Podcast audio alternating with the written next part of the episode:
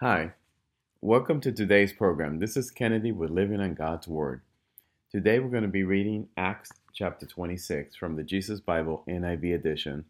We're going to review a few key takeaways and then we're going to end our session with a prayer.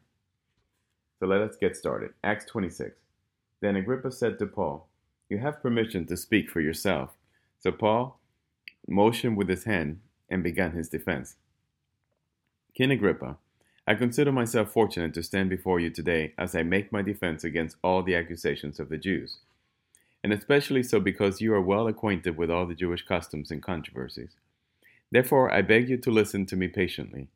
The Jewish people all know that the way I have lived ever since I was a child, from the beginning of my life in my own country and also in Jerusalem. They have known me for a long time and can testify, if they are willing, that I conform to the strictest sect of our religion, living as a Pharisee. And now it is because of my hope in what God has promised our ancestors that I am on trial today. This is a promise our 12 tribes are hoping to see fulfilled as they earnestly serve God day and night. King Agrippa, it is because of this hope that the Jews are accusing me. Why should any of you consider it incredible that God raises the dead?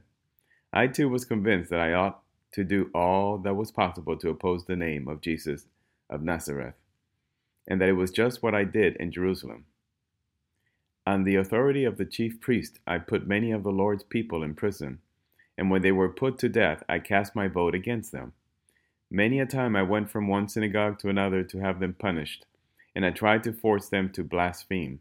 I was so obsessed with the persecuting of them that I even hunted them down in foreign cities. On one of these journeys, I was going to Damascus with the authority and commission of the chief priest. About noon, King Agrippa, as I was on the road, I was a, I saw a light from heaven, brighter than the sun, blazing around me and my companions. We all fell to the ground, and I heard a voice saying to me in Aramaic, Saul, Saul, why do you persecute me? It is hard for you to kick against the goads. Then I asked, Who are you, Lord? I am Jesus, whom you are persecuting, the Lord replied. Now get up and stand on your feet. I have appeared to you to appoint you as a servant and as a witness of what you have seen and will see of me, to rescue you from your own people and from the Gentiles.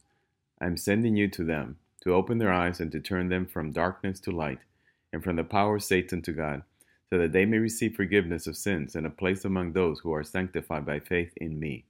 So then, King Agrippa, I was not disobedient to the vision from heaven. First to those in Damascus, then to those in Jerusalem, and in all Judea, and then to the Gentiles. I preached that they should repent and turn to God and demonstrate their repentance by their deeds. That is why some Jews seized me in the temple courts and tried to kill me. But God has helped me to this very day, so I stand here and testify to small and great alike. And Beyond what the prophets and Moses said would happen, that the Messiah would suffer and as the first to rise from the dead would bring the message of light to his own people and to the Gentiles. At this point, Festus interrupted Paul's defense. You are out of your mind, Paul, he shouted. Your great learning is driving you insane. I'm not insane, most excellent Festus, Paul replied. What I am saying is true and reasonable. The king is familiar with these things, and I can speak freely to him. I am convinced that none of this has escaped his notice, because it was not done in a corner. King Agrippa, do you believe the prophets? I know you do. Then Agrippa said to Paul, Do you think that in such a short time you can persuade me to be a Christian? Paul replied, Short time along. I pray to God that not only you, but all who are listening to me today may become what I am, except for these chains.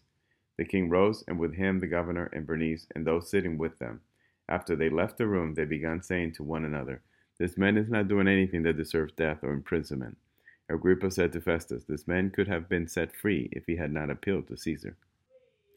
We see here that Paul has claimed his right to appeal to the Caesar. He could have been set free, but Paul is standing for the truth and he's more concerned about preaching the gospel, making sure that Christians are seen in the right light and that his arguments are heard in front of the people that matter and that is what changed the course of history. Had Paul not persisted, maybe the history would have been very different. Paul, regardless of any consequence, grave consequence to his life, to himself, he has put his life in the full service of Christ and has chosen the most difficult path forward, even though he could have escaped all of this by simply choosing to allow them to hear his case and allowing them to free him and not appealing to Caesar. So let us pray. Dear God, Father Almighty, give us the conviction of our Christian beliefs. Allow us to put our life in your service. Allow us to give up our life for your purpose, for the purpose of the kingdom, and never to look at what is the easiest path for us forward, never to see how do we get away from the pain, but to go into it, to lean into that pain, as long as it's for the purpose of the of your kingdom, God. We pray this in Jesus' name. Amen. This concludes today's reading and interpretation of Acts chapter 26. We hope that you will join us again tomorrow. God bless you. This is Kennedy, your brother in Christ, always.